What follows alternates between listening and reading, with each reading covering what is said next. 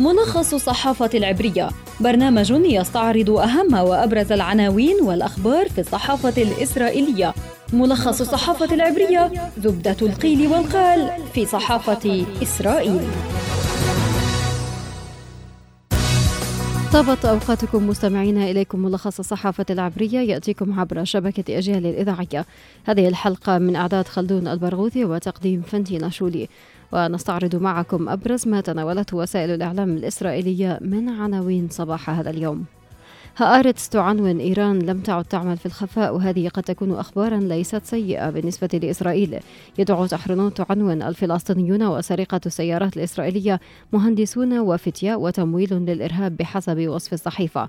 كوخافي يقول الدبلوماسية تجاه إيران قد تفشل والخيار العسكري ضدها واجب أخلاقي. إسرائيل اليوم تكتب الكشف عن صندوق تديره وزارة المالية الإسرائيلية لتحويل الأموال للسلطة خارج إطار الموازنة الإسرائيلية العامة.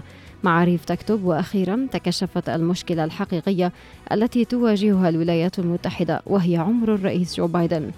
وفي موقع والا ملياردير هندي يشتري ميناء حيفا.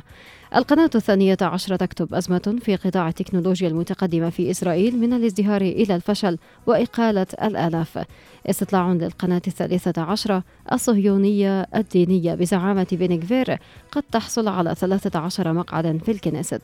وفي هيئة البث الإسرائيلية آيليت شكيد تبحث عن طريقة لإنقاذ يمينة في ظل عدم تجاوزه نسبة الحسم في استطلاعات الرأي. قالت صحيفة هآرتس إن إعلان إيران على لسان أحد مستشاري خامنئي إنها قادرة على صناعة قنبلة نووية. إذا سعت لذلك ليس بالضرورة أن يكون أخبارا سيئة بالنسبة لإسرائيل بل قد يوفر هذا الإعلان تبريرا للتصلب في موقفها ضد أي اتفاق نووي دولي مع طهران. وأشارت هآرتس إلى أن الإعلان الإيراني لم يشكل مفاجأة للاستخبارات الإسرائيلية. ومع ذلك فإن التقديرات التي تشير إلى أن إيران على بعد أسابيع من إمكانية تصنيع قنبلة نووية لا تعني أنها ستكون قادرة على صنع رأس نووي قابل للتركيب على صواريخ. في هذا السياق تنقل صحيفة دعوت أحرنوت عن رئيس الأركان الإسرائيلي أفيف كوخافي قوله إن الدبلوماسية تجاه إيران قد تفشل وقد يصبح الخيار العسكري ضدها واجبا أخلاقيا. وأضاف كوخافي أن الدبلوماسية سبق وأن فشلت عدة مرات مع إيران والاتفاق الذي تسعى الولايات المتحدة للتوصل إليه هو اتفاق سيء. وقال إن على إسرائيل أن تكون جاهزة لتوجيه ضربة عسكرية لإيران لسببين الأول الفشل في التوصل لاتفاق نووي جيد والثاني في حالة التوصل لاتفاق سيء. وفي الشأن الانتخابي في إسرائيل أظهر استطلاع للقناة الثالثة عشر إمكانية حصول قائمة الصهيونية الدينية على 13 مقعدا في الكنيست إذا تولى زعامة القائمة عضو الكنيست المتطرف إتمار بن كفير.